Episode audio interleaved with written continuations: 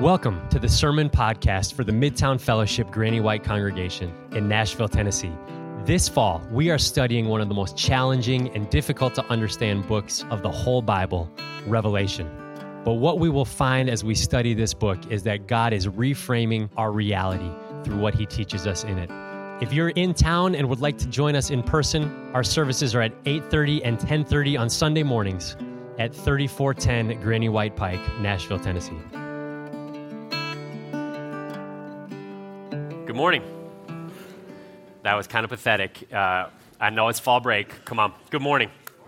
Hey, it is great to be with you. Thank you for being here. Uh, my name is Gary Anderson. I serve as the pastor here at Midtown Fellowship Granny White. Uh, it is a joy to be in God's house with you together this morning. We are continuing our fall sermon series through the book of Revelation, uh, and we are in Revelation 6 today.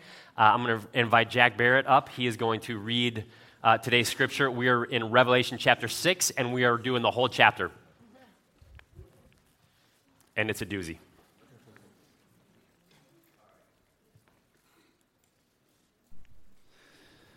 Revelation 6.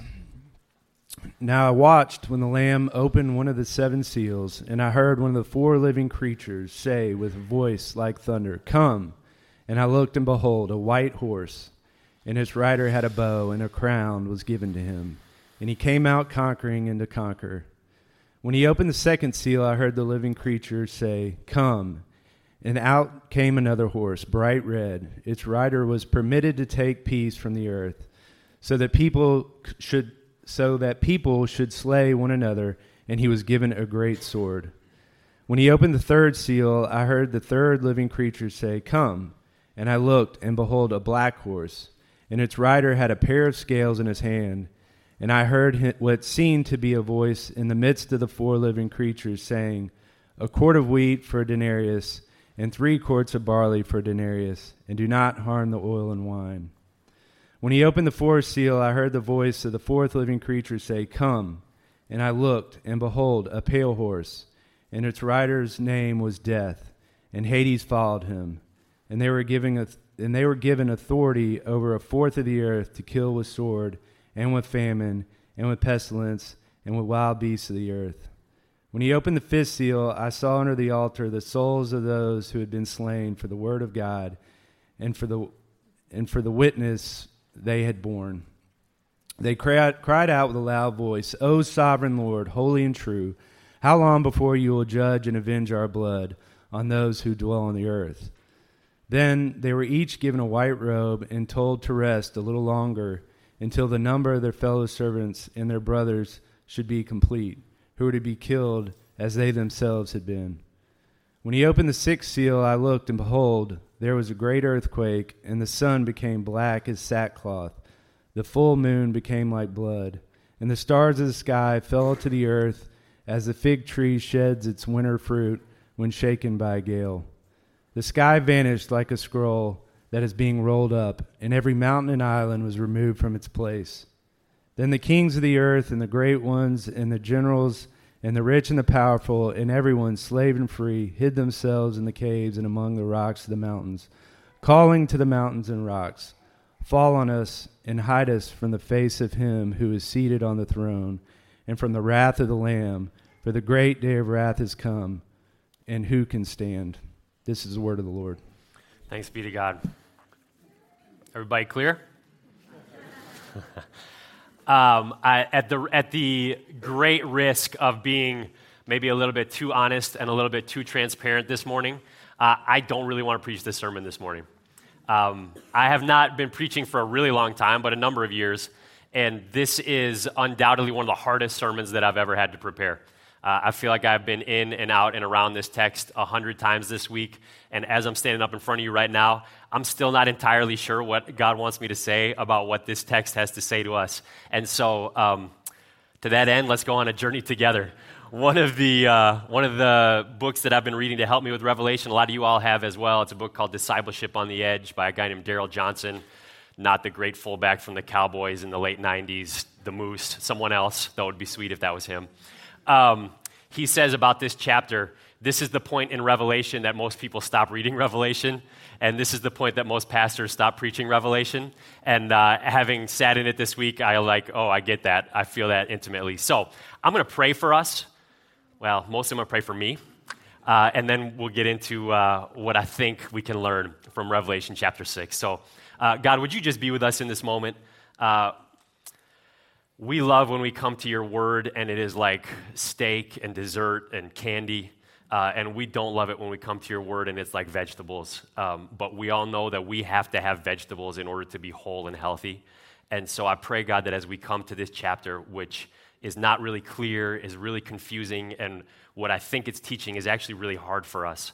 I pray that you would just soften our hearts to receive what it is that you have for us this morning. I pray for myself in this moment, God. I pray that you would uh, do what only the living God can do and that you would speak through me and that you would bring some sense of clarity to what is a, a really hard passage.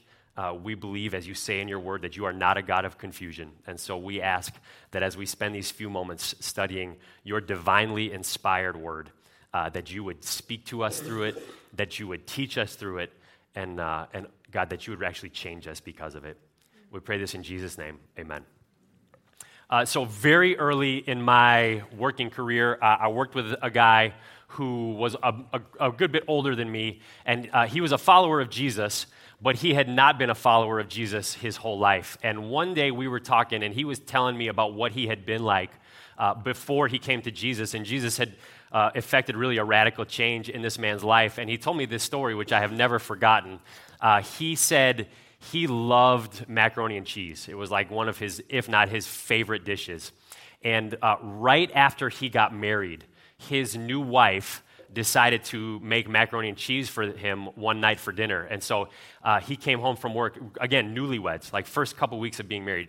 He came home from work. She had made this delicious, you know, golden brown. We're not talking Kraft or Annie's box mac and cheese. We're talking about the real, the real deal with the sauce and the cheese and the noodles and, and all that. And so he puts a heaping pile of this on his plate for dinner. And he takes a bite of it. And as he starts chewing it, he realizes that there is something else in the macaroni and cheese. And he realizes that she has chopped up some onion and put it in the macaroni and cheese. And he hated onions. And so what he did was he spit that mouth of food back out on his plate. And he went to the stove and picked up the pan of macaroni and cheese and walked out the back door and dumped it out into the yard. You can laugh. Come on. Don't be so self righteous. totally shocking. Um, totally out of, like, we're not talking, we're not preaching on marriage this morning, okay? he, this was something that he, to, he loved like loved everything about it. It was, it was what he wanted. He loved the, the cheese and the noodles and the carbs and the fats and the sauces and the butter and the cream and all that stuff. Uh, but when there was just one thing that he didn't like in it, there's one thing called onions. Um, it wasn't like it took it from a 10 to an 8 for him, and it's like, well, I can, I can make it through this. It's not ideal. It, it, it made it unpalatable. It made it untenable. It made it so that he, he couldn't even accept any part of it. He had to throw the whole thing out. Part of what is so hard about what we're going to talk about today is we are talking about the onion that sits in the mac and cheese of God.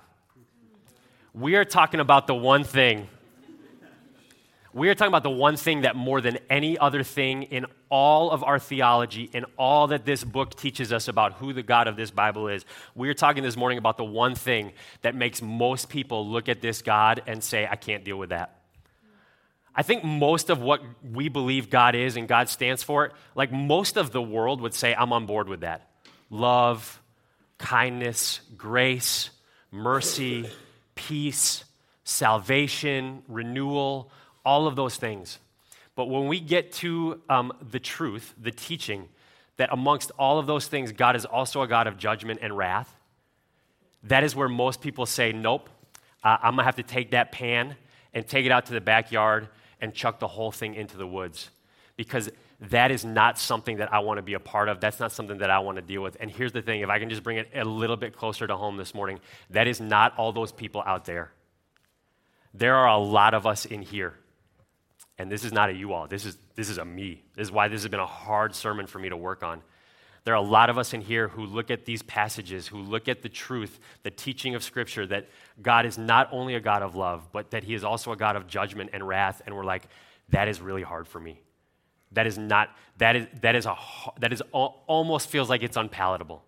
That almost feels like um, I can't deal with the whole thing just because of this part that seems so contrary to what I would want God to be and what I would expect Him to be and what, um, what I would hope that God would be. So, today's text, Revelation chapter 6, at the heart of it is about God's judgment and wrath. But he, before you check out and dump the pan and head out the back doors to go pick up your kids and go home, my hope is that in the next few minutes, as we look at this passage together, um, that God will actually teach us some things and that we may actually end up on the other side of this sermon, myself included, with not a disdain for this part of God's character, but for a gratitude and a belief in it because it actually, when we see the whole picture of who God is, we're going to see that this is actually the way it has to be. So, um, there are a lot of things in this passage that are not clear, uh, but I am going to do my best to lean into the things that, uh, that are clear. So, um, when we come to Revelation chapter 6, First thing we got to do, as we have been doing all the way through this whole deal, is we got to find out, we got to remember where we are, right? We're jumping around a bit. So, um, again, I'm hoping by the end of this series, you all can just do this in your sleep. Revelation chapter 1, vision to John, island of Patmos. Jesus shows up, says, I have a picture, a vision I want to give to you, and I want you to send it to the seven churches. Revelations 2 and 3, messages to the seven churches, but those are really a message to what? The whole church. That's a message for the book of Revelation, the, the apocalypse of Revelation is for all of Jesus Christ Church. Revelation 4 and 5, John is caught up into the heavenly throne room. He catches a vision of God the Father, creatures, angels, elders, all worshiping God the Father. He's holding a scroll in his right hand. No one is worthy to open the scroll except for one. He hears that the lion is worthy to open the scroll. He sees that it is a lamb that has been slain who is worthy to open the scroll. Again, spoiler alert, that is Jesus. And what that means is that Jesus is the one who is able to achieve God's purposes for creation.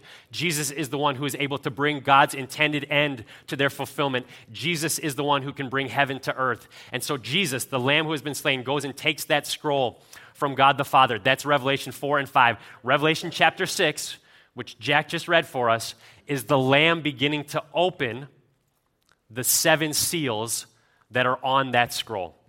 So Jesus is the only one who can open it. Here's, here's him doing it. And so what we get in Revelation chapter 6 is the beginning of God's plan of fulfillment for all of creation uh, coming to fruition. So, as we come to this text, um, it is very confusing.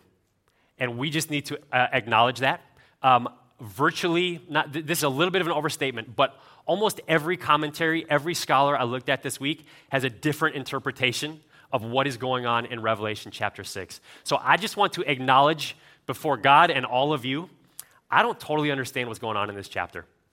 And I don't share that with you to give you like a, a little crack in the chink of our armor of faith or to say, oh, this is something that, um, man, if you can't understand what's going on here, then that really gives me some doubts about the whole rest of it. No, I, I think um, just like in life, there are some things that we don't understand. When we come to a God who is all knowing, all powerful, um, all everything, creator of all, who is his ways are higher than our ways and his thoughts are higher than our thoughts. When we come to a God who he is the potter and we are the clay, if we come to him with the um, expectation that uh, I should be able to understand everything about you, I actually am, I would actually be more skeptical of someone who comes and says, I know what all of this means, than someone who is willing to come and say, there's stuff in here that's hard to understand. And so, just if you are like, I, am struggling a little bit as I come to this, I don't understand everything that's happening in Revelation, uh, me too. Welcome to the club. But despite there are some things that are hard to interpret, there are some things that are really clear. And so that's what we're going to do our best to lean into today. I want to draw out uh, three things that I think are, are clear uh, that John is showing us, or that Jesus is throwing us through, showing us through John in Revelation chapter 6. And the first is this uh, this place is brutal. The, the kingdom of the world is a disaster. This place is, is brutal. So the Lamb begins to open the scroll, or open the seals of the scroll.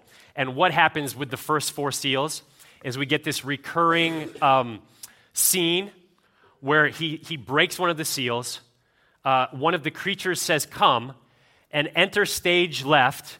There comes a horse and a rider, which represents something. Now, there's again all kinds of discussion about like are these riders from god and sent by god? Are the, are the creatures calling for jesus? And actually the riders rise up in opposition to jesus. And there is there's a hundred other theories about what's going on here. And, and most of them not all of them most of them have some pretty decent support in the text.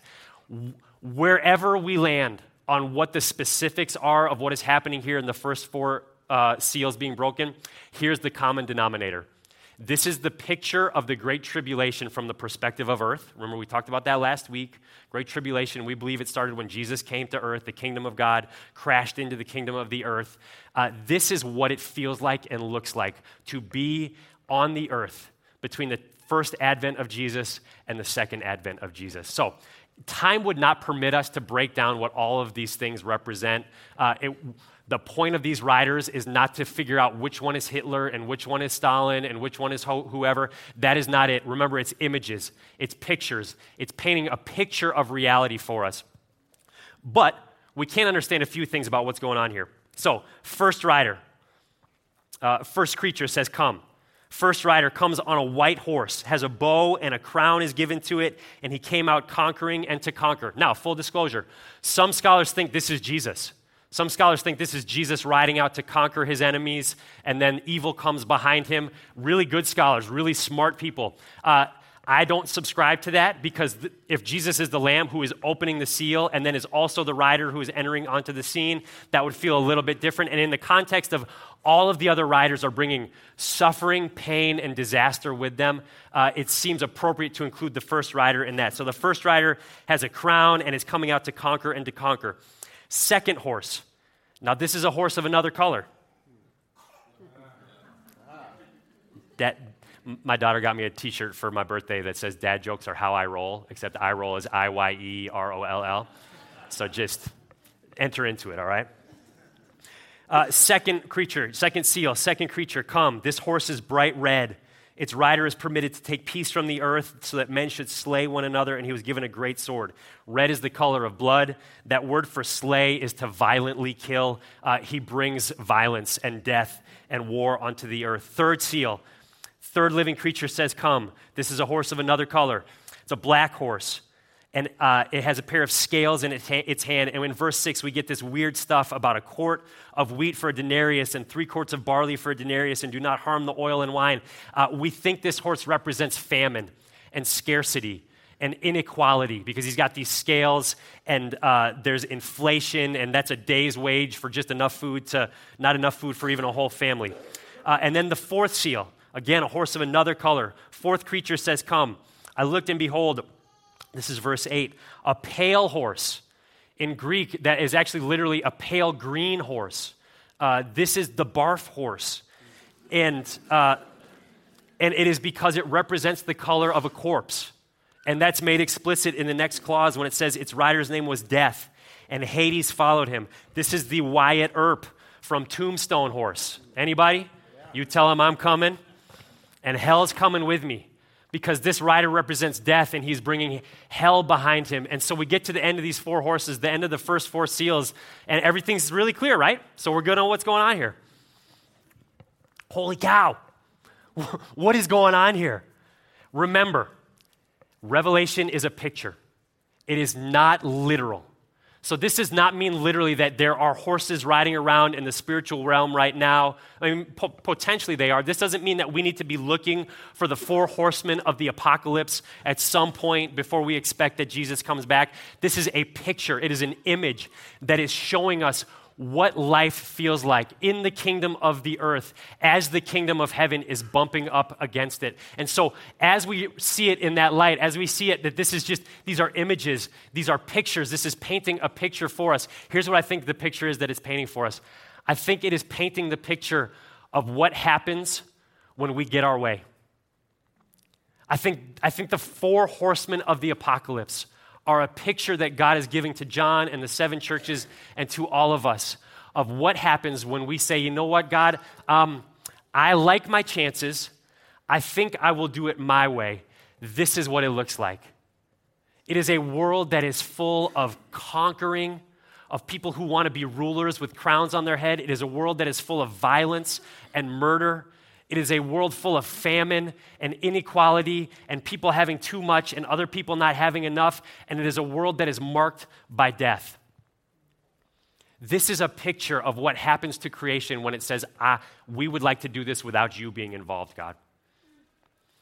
Uh, one of the most, and maybe it's the most um, condemning statements that can be made in a relationship is this. I don't know if anyone's ever said this to you or if you've ever, ever said this to somebody, but, but if you have ever been in a relationship where somebody said to you or you said to them, fine, have it your way.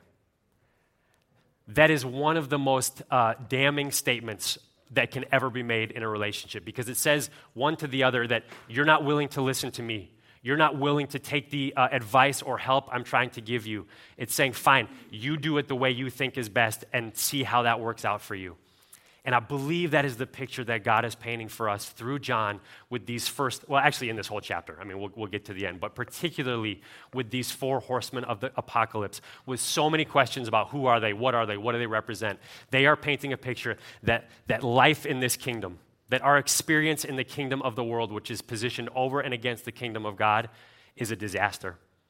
It is brutal. And I think we feel that. I don't think I have to belabor this point to try and bring it home into our neighborhood. Now, look, at some level, like where we live, where this church is placed in the, the Green Hills, 12 South, Brentwood, Franklin corridor, sometimes stuff like this feels a long way away. But this, those first four horsemen, that is the lived experience for the vast majority of the world. It is, it is, it is people who are trying to take power, it is people who are trying to conquer other people, it is inequality, it is scarcity, it is, uh, it is violence, it is bloodshed, it is death.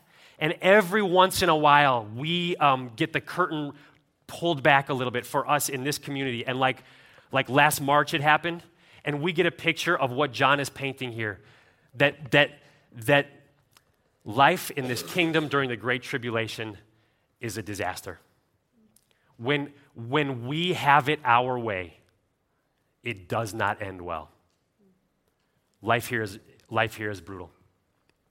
Here's the second thing I want to draw out after that really uplifting, uh, encouraging point. Here's the second thing I want us to see it affects everybody.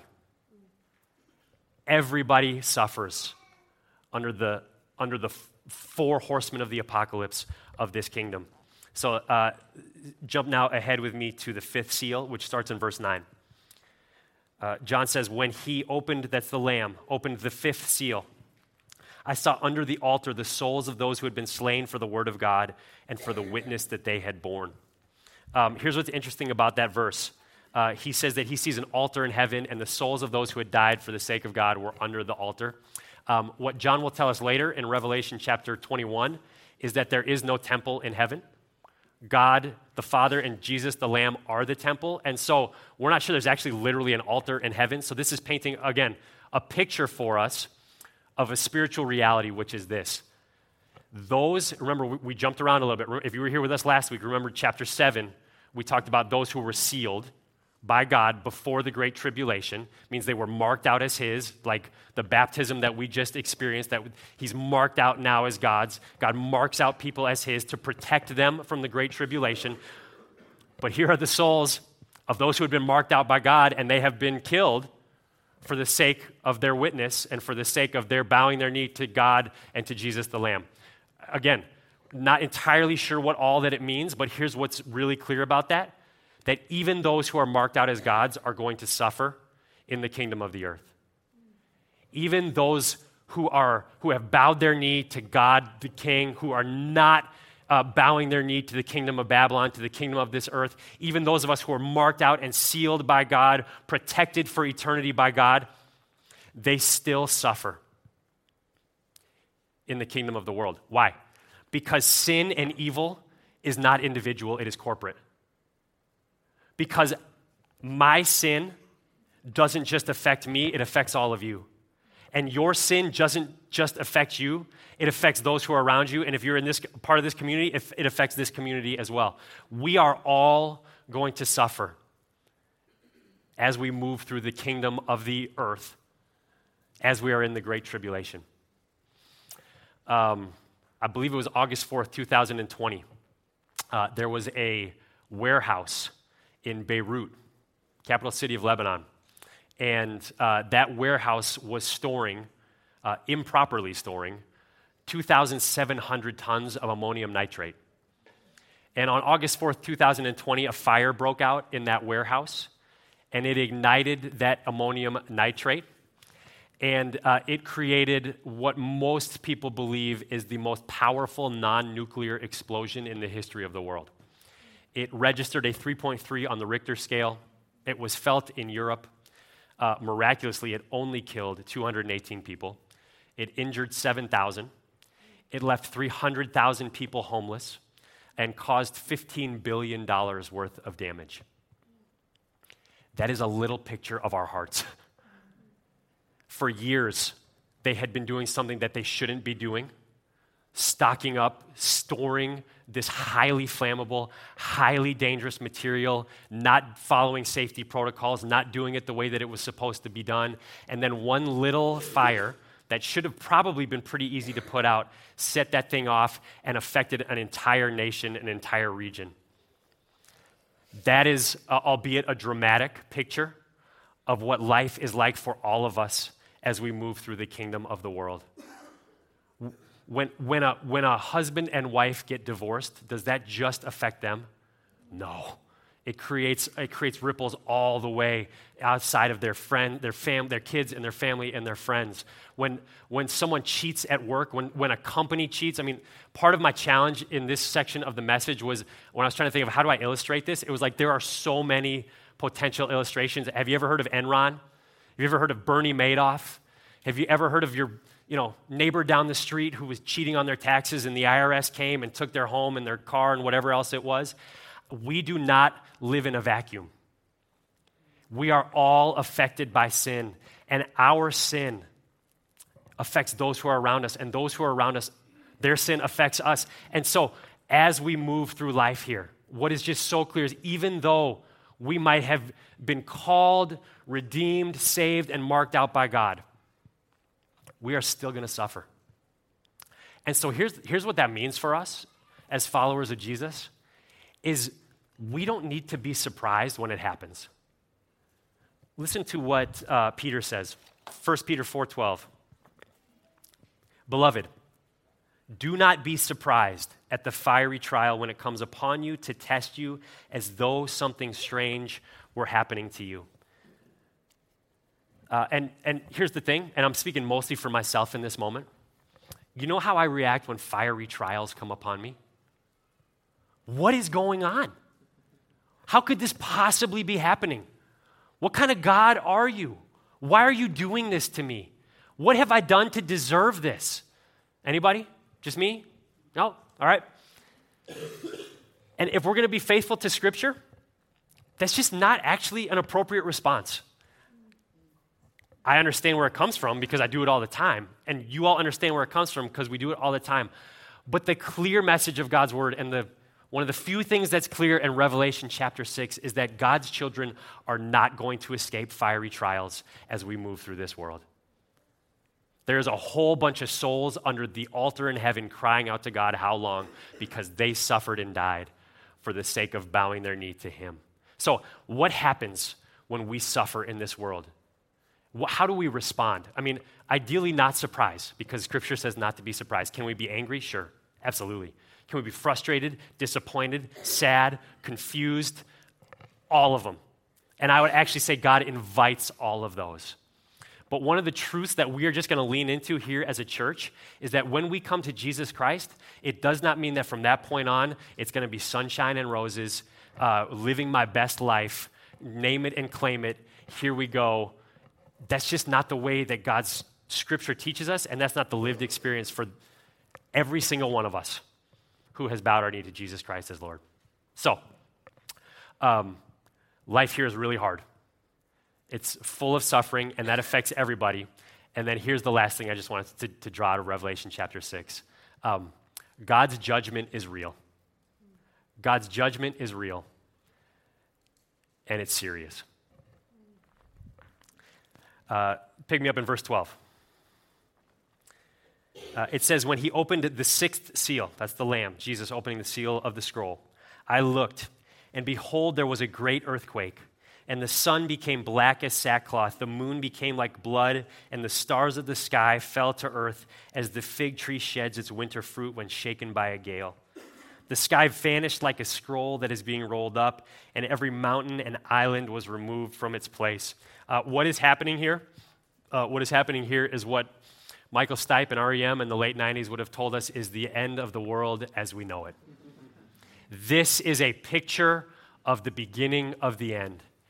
It is a picture of literally the fabric of creation being ripped apart, which would be totally overwhelming and totally depressing if we didn't have the rest of the book of Revelation. And so, just like spoiler alert, one of the like little bits of hope in the midst of this hard message is that we're going to find out later in Revelation chapter 21 that there's going to be a new heaven and a new earth. So it's not the end of the end. It's the beginning of the end of the world as what?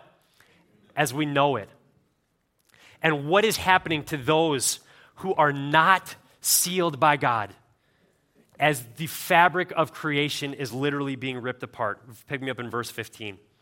The kings of the earth and the great ones and the generals and the rich and the powerful and everyone slave and free. All that's saying, like, why, why all these categories? It's just saying everybody. Everybody is hiding themselves in the caves and among the rocks of the mountains, calling to the mountains and rocks Fall on us and hide us from the face of him who is seated on the throne and from the wrath of the Lamb. For the great day of their wrath has come, and who can stand? What are they saying? I would rather die than face the judgment or the wrath of God the Father and the Lamb. This is the theme. Uh, the, la- this last seal, the sixth seal, this is the picture that all of Revelation 6 is painting for us. It is a picture of God's judgment against his enemies. This is the onion in the pot of mac and cheese when it comes to God and what we believe about him. Here's the truth that Scripture teaches, and it's hard, and I don't like it, but I'm not God. And so I don't get to choose what I like and what I don't like. The truth of Scripture is that not everyone will be saved. The truth of Scripture is that all of us have a throne in our life and we all want to sit on it. And that, that when Jesus, through his, his amazing mercy and grace, comes into our lives and lets us see who he is and what he has done, when we are able to say, I am imperfectly and, and faultingly going to step off the throne of my life and allow you, God, to sit on the place in the place where you deserve to sit, the throne of my life, we get a seal and we are saved for eternity. And though we might suffer in this life, we will one day spend eternity in perfection in God's presence for all time. But what scripture teaches is that not everyone will make that decision. And that there are some who will say, I, I would rather be God of my own life. And, and what Scripture teaches is that in the end, they will face judgment and they will face wrath. And we hate that. I hate that because I want a God of love. I want a God, I want a God of love and kindness and mercy and grace. But here's what we have to recognize God is a God of love. It's not what he does, it's who he is. And love draws boundaries. Love draws boundaries. And we all know that, and we want it to be true. Look, uh, 20 years ago, I made the best decision of my entire life, rounding somewhere around 20 years ago. And I asked my wife, Beth, to marry me. I love my wife so much. I love her so, so much. Um, and I think she loves me so much too. But I mean, come on. But when we made, she's not here right now, so I, I'm just speaking for her. I'm just speaking for her. Um, I'm pretty sure that's what she would say. Uh, when we got married, we entered into a covenant with each other. A covenant of what? A covenant of love. And when we entered into that covenant of love, that drew boundaries in our lives. That set boundaries for each of our lives. Because now, after I got married to my wife, Beth, uh, exclusive, intimate relationships with other women is off the table for me. That is a boundary that I am not to cross. And if I cross that boundary, there are what? There are consequences. And so we want a God of love, but we want a God of love that has no boundaries. But love that has no boundaries is not love, it is tolerance. And we don't want a God that tolerates us. We don't want a God of tolerance. We want a God of love, and that is what He is. And the truth about love is that it draws boundaries. And the boundary when we enter into a covenant relationship with God is that He is now God and we are not. And if we decide that actually, I'll do it my way, I think I can be a better God than you, I don't like the way you do it, I don't like the, the, the things that you teach and the things that you say and the things that you call me to. The teaching of Scripture is that that now puts us outside the boundary of God's love. Here's another way to look at it the four horsemen of the apocalypse, which are so weird and so destructive and so unsettling, they are not just all out there. The four horsemen of the apocalypse reside inside each and every one of us. That is not just a picture of how brutal life is in the kingdom of the earth. That is a picture of how brutal our hearts are. Because without the, without the love and regeneration of God's Holy Spirit inside of us, what do our hearts long for? We want a crown for ourselves. We want to conquer, and we want to continue conquering. We, we want blood. And if you're like, I've never desired someone else's blood or to murder someone, just remember what Jesus said in the Sermon on the Mount, which is if you have had anger in your heart towards someone else, it is like you have murdered them. We want, we're like, I hate inequality. I, I hate famine. I hate that. But we love inequality when we're the ones who get the goods. We want ours, and everyone else can figure it out for themselves. That picture of the four horsemen of the apocalypse is a picture of our hearts, and it is a picture of our hearts which are in rebellion against God and his kingdom. And one day, Jesus is going to return. And scripture in so many places is clear that he comes not just in love, but he comes in judgment. And that's not just judgment for those outside the church, it's judgment for everybody because all of us have the four horsemen of the apocalypse in our heart. And that is what is so beautiful about God's judgment and its wrath is we cannot know God's mercy and his grace unless we know his judgment and his wrath. If he is not a God of judgment, if he is not a God of wrath, then we don't need mercy and we don't need grace and we don't need a savior. But He is a God, a God of love that judges, and because of that, we need a Savior. And before we get too worked up about how devastating the picture is that Revelation 6 paints for us, let us remember this and we're going to go home on it.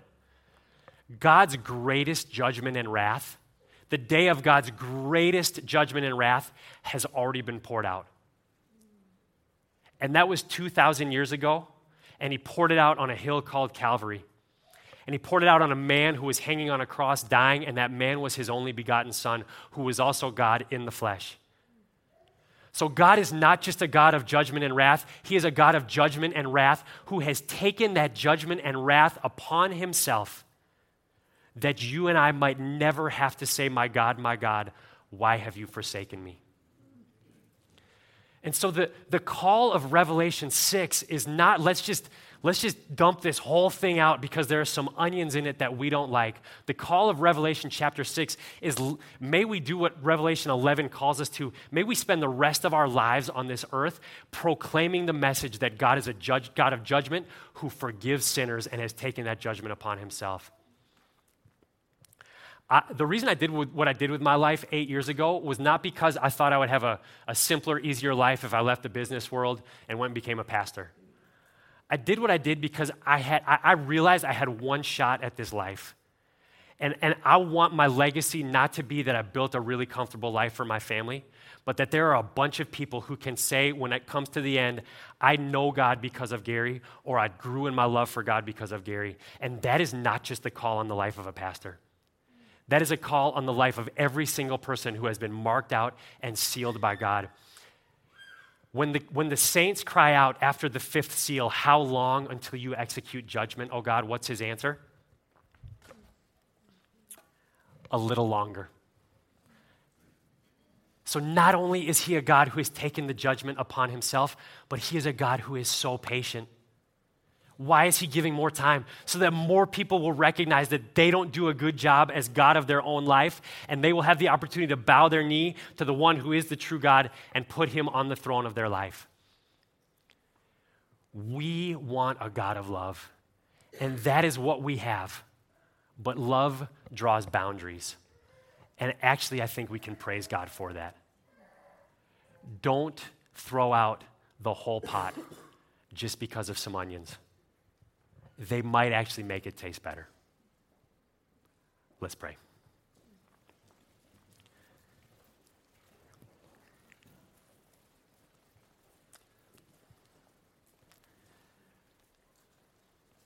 God, I'm not even sure, uh, as I stand here right now, I'm not even sure what we ask you for. Except that you would be so real and so beautiful and so lovely to us. That your grace and your mercy, in light of your judgment, would so overwhelm us that we cannot help in this moment but turn around and, and throw ourselves down at your feet in worship and praise you because you have not left us alone. You have not said, Fine, have it your way, and then exited the picture, but you have come back and come back and come back again,